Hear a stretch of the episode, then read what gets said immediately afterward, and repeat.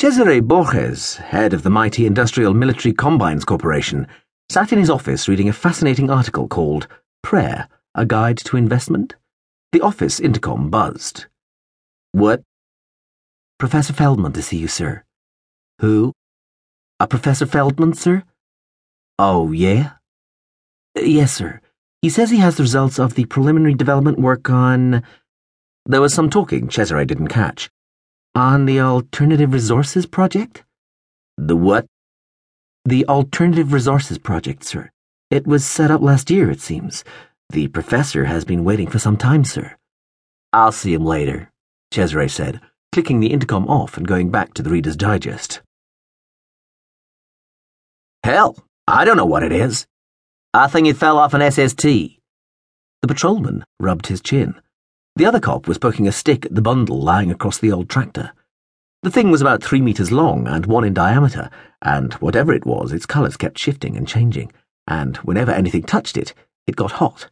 The tip of the stick smoked. Who should we tell about this anyway? said the cop with a stick.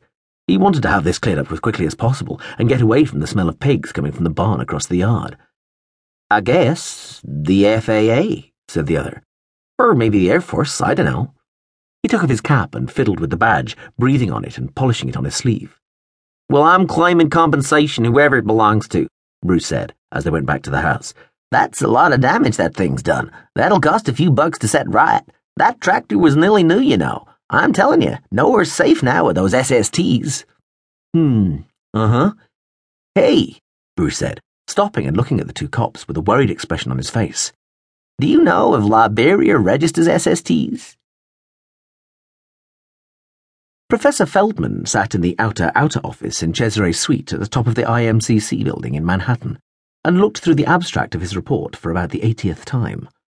The secretary, a clean cut young man with an IBM 9000 desk terminal and an M23 submachine gun, had shrugged his shoulders sympathetically after he had at last been persuaded to call through to Cesare's office.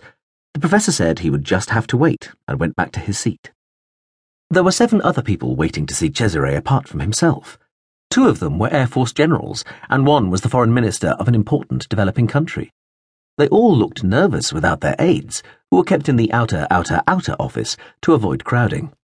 According to the others, they had been waiting there, seven or eight hours each day, five days a week, for at least the last three weeks. This was the professor's first day. The factory ship moved through space in one of the dust rich arms of the main galaxy its net fields like great invisible limbs stretched before it, gathering its harvest like a trawl and funneling the ensnared material into the first stage transmuters.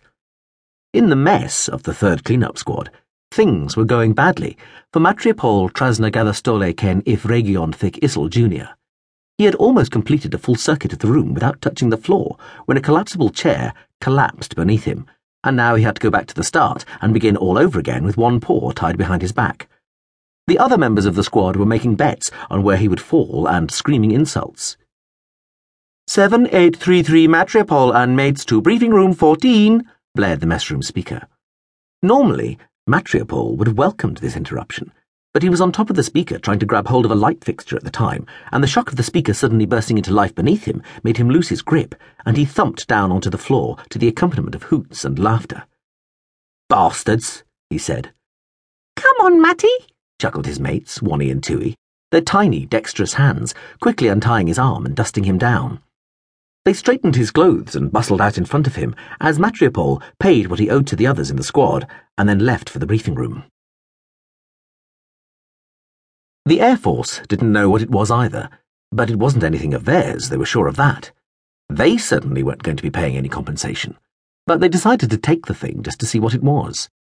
The Air Force came in a big truck that didn't quite make the turn off the road onto the farm track and knocked down a metre or two of fencing. Bruce said he'd sue. They took the bundle away, wrapped in asbestos.